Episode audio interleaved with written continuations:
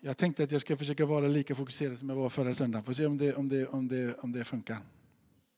Då var jag ju väldigt, väldigt koncentrerad. Oerhört länge. 16 minuter var den förra söndagen. Nu, jag försöker nu, det, det pappret är bättre om det ligger där under tror jag. Så fastnar den där tror du? Det gör den nog va? Okej. Okay. Så välkomna hit ni som tittar på, på Facebook i, i, eh, i efterhand eller, eller, eller Youtube. Vi har precis här eh, bett. Vi har bett för, för Sverige, vi har bett för, eh, för världen, vi har bett för ledare, Eh, för Gud har barn. Gud trädde in i världen genom sin son och sonen, våran Herre och våran frälsare, talar om för oss och instruerar oss att be. Så under den här tiden så vill vi be härifrån den kyrkan och vi vill uppmana dig som är där hemma, be, ropa till Gud, han hör när vi ber. Den här hälsningen idag här från, från oss här i Linnéakyrkan är att ljuset alltid är starkare än mörker. Ljus är alltid starkare än mörker. Vi har alla upplevt, tror jag, det här mörkret. Du går på en, på en, på en väg kanske, och eh, så, så är det lite mörkt och så knarrar det lite, lite in i buskarna. Och, och, och liksom man känner, att, vad är det som är där? Egentligen kanske inte ens knarrade i buskarna, men, men det kändes som om det knarrade i buskarna. Jag satt på ett flygplan hem till mig med min fru till, till Sverige vid ett tillfälle. Vi satt jämte ett par och de pratade om hur de brukar ligga på kvällarna och skrämma varandra. Hörde du hur det knarrade? Och den andra sa, nej det hörde jag inte, men det knarrade, jag lovar dig att det knarrade. Till slut har de skrämt upp varandra så mycket så att de var tvungna att, att gå och tända och gå runt och kolla uh, vad de hade. Och det som var det problematiska med dem var att de hade ju en katt också. Så de liksom, det var nog katten. Nej, det var inte katten. Och till slut så hade de den där. Eh, själv har jag en oerhört eh, eh, jobbig berättelse om mörker. Det var på min eh, svensexa. Där satte de en, belin, en bindel, ögonbindel för mina ögon, hämtade med mig bil, slängde in mig i bilen, satte ögonbindel på och så körde de runt mig här i, i Göteborg och vi hade ingen aning var vi var på väg. Eh, men vi kommer till en trappa och jag känner att den här trappan är utomhus och de leder mig med den här ögonbindeln upp till kanonmörkt och jobbigt där under i mörkret. Alla andra ser men jag ser inte. Och de tar upp mig på den sjukt höga liksom lyftkranen som ligger borta vid Eriksberg. Den här orangea kranen där uppe. Härifrån tar de, när vi står där uppe, jag känner hur det blåser, vi är bra högt här alltså. Och det är obehagligt som bara den. Så tar de bort den här som säger du ska hoppa bungee jump.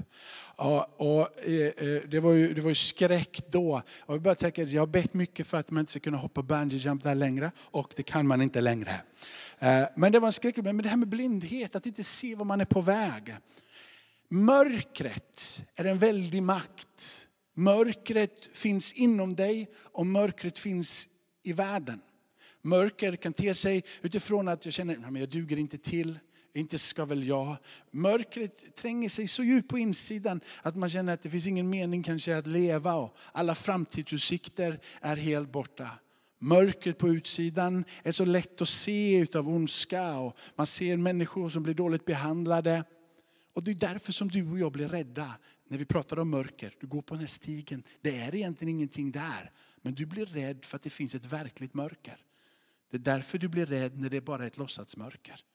Du blir rädd, till och med ibland kanske för dina inre tankar. För du vet inte alltid var de kommer ifrån. Men de är mörkra och de tar dig bort ifrån kärleken.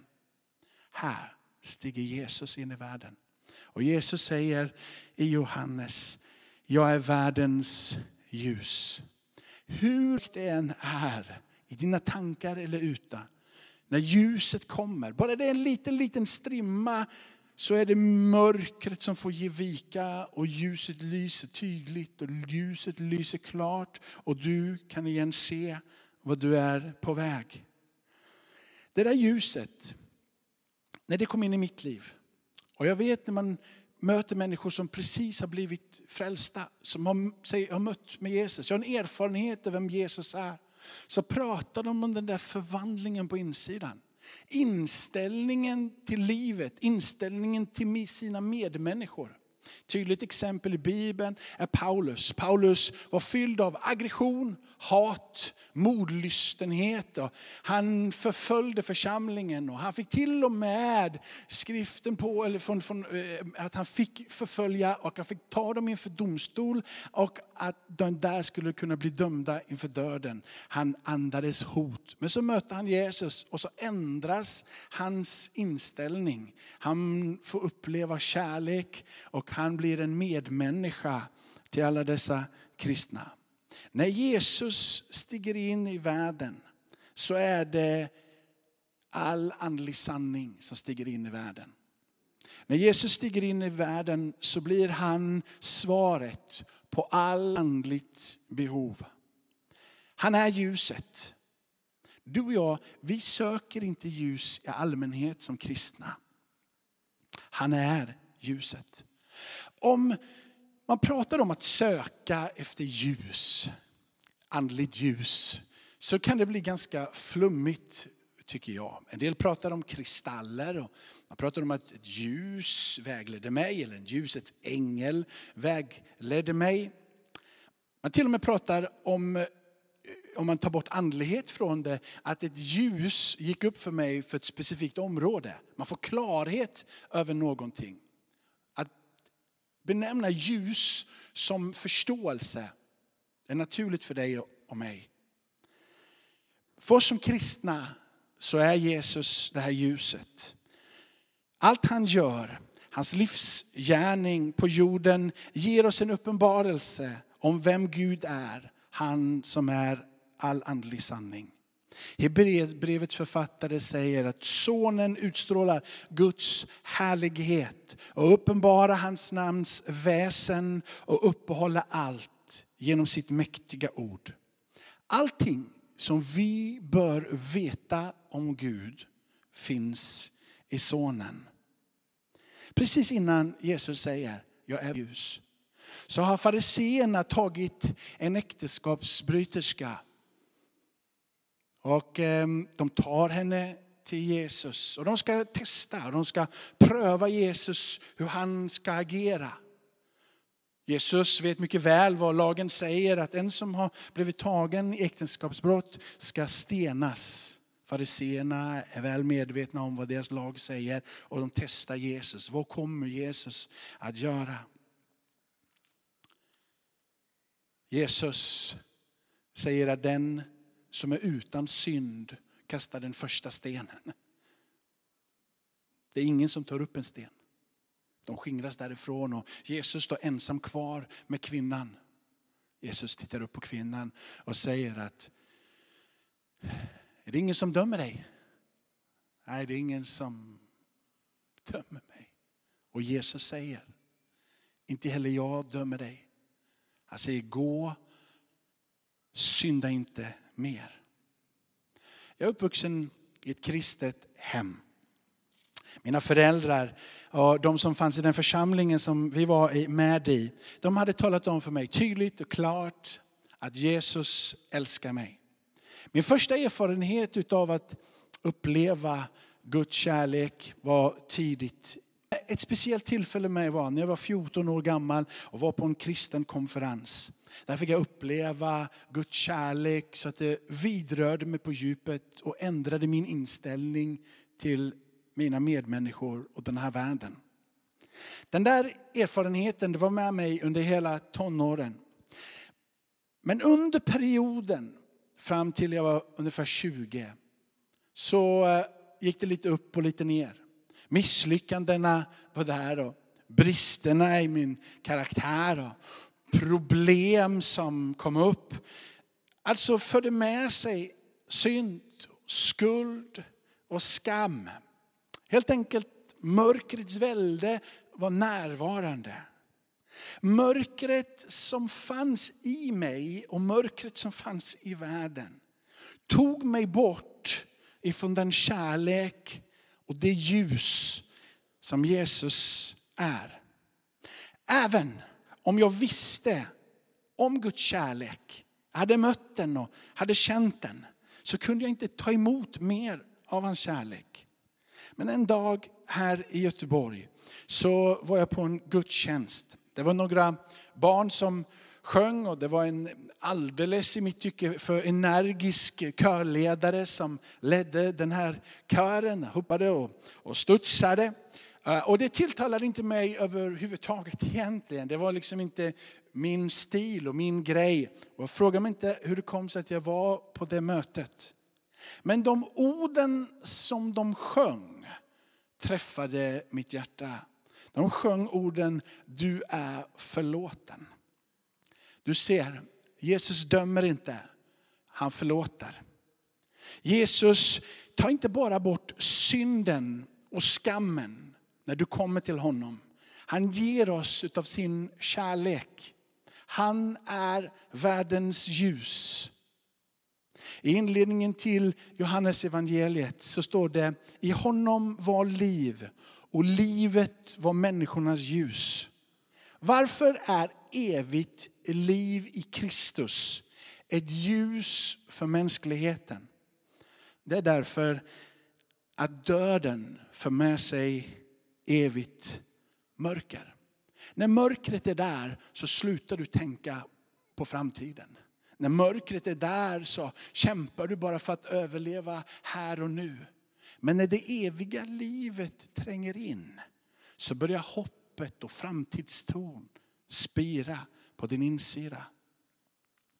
Det är bara evigt liv som är genom Kristus.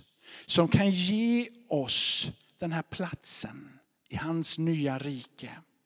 Kristus lever i evighet eftersom han är Gud. Han kom till jorden för att erbjuda mänskligheten det ljus och det hopp som det eviga livet innebär. Det här hoppet kan inte köpas för pengar. Det är omöjligt att förtjäna det. det kan bara tas emot som en gåva. Jesus, han ger det till dem som kommer till honom. Han ger det redan här och nu. Om du inbjuder dig honom i ditt liv, om du vill leva så som en medborgare i Guds rike. Jesus som skapade livet, hans liv ger mänskligheten ljus. Hans ljus, i hans ljus så ser vi oss själva så som vi verkligen är. Och Bibeln säger att syndaren behöver en frälsare. Ord om frälsning är för tomma ord för många människor. Och de är tomma för att man inte känner sin synd. Man känner inte behovet av en frälsare för man känner inte synden. Men för den som känner den på sin insida så blir orden om frälsning en verklighet. När vi följer Jesus har vi det ljus vi behöver. Att inte gå fel och falla i synd. Han ger oss ljus över hur vi ska leva. Han är boten, han är hjälpen emot det mörker som finns på din insida och det mörker som finns i den här världen. Guds levande ord, Jesus Kristus, hans skrivna ord, Bibeln, kan tillfredsställa hunger och törst på alla plan. Alla människor upplever mörker inom sig och ser mörker i världen.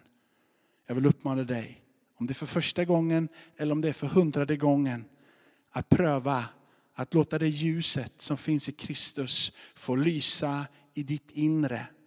Be till han som är världens ljus. Låt han som kan ge ljus över livet, låt han få hjälpa dig och bli ett värn emot mörkrets makter. Det finns bara en Gud. Det kan inte finnas fler gudar. För vem är då Gud över de gudarna? Bibeln ger sitt tydliga språk. Det är Jesus som är det sanna ljuset. Det är han som upplyser till Gud. Det är han som visar oss vägen hur vi ska vandra. Han har kallat dig och mig att återspegla hans ljus. Låt inte mörkret få segra i dina tankar, i ditt liv. Låt inte mörka tider som de tider vi är i nu få segra och ta bort framtidshopp och planer och drömmar. Utan låt istället hans ljus få tryck, komma in på insidan utav dig. Bibeln är tydlig med att han har frälst oss ifrån mörkrets välde. Och han har fört oss, Gud har fört oss in i sin sons rike. Han, Jesus, har klätt av välderna och makterna. Han har förvisat dem offentligt när han på korset triumferade över dem. I Petrus brev så uppmanas att vara nyktra och vara vaksamma. Er motståndare djävulen går omkring som ett rytande lejon och söker efter vem han ska sluka mörker på insidan och mörker på utsidan vill få dig att bli paralyserad och bara stå stilla i en nedåtgående spiral. Men kraften i namnet Jesus, jag är världens ljus, bryter sönder allt mörker och för dig in på en helt ny plats tillsammans med Gud. Det finns en som har segrat emot mörker i hans namn till din fader i himmelen. Han är världens ljus. Amen. Tack så mycket för att du ville vara med den här stunden och Gud välsigna dig rikligen. Amen.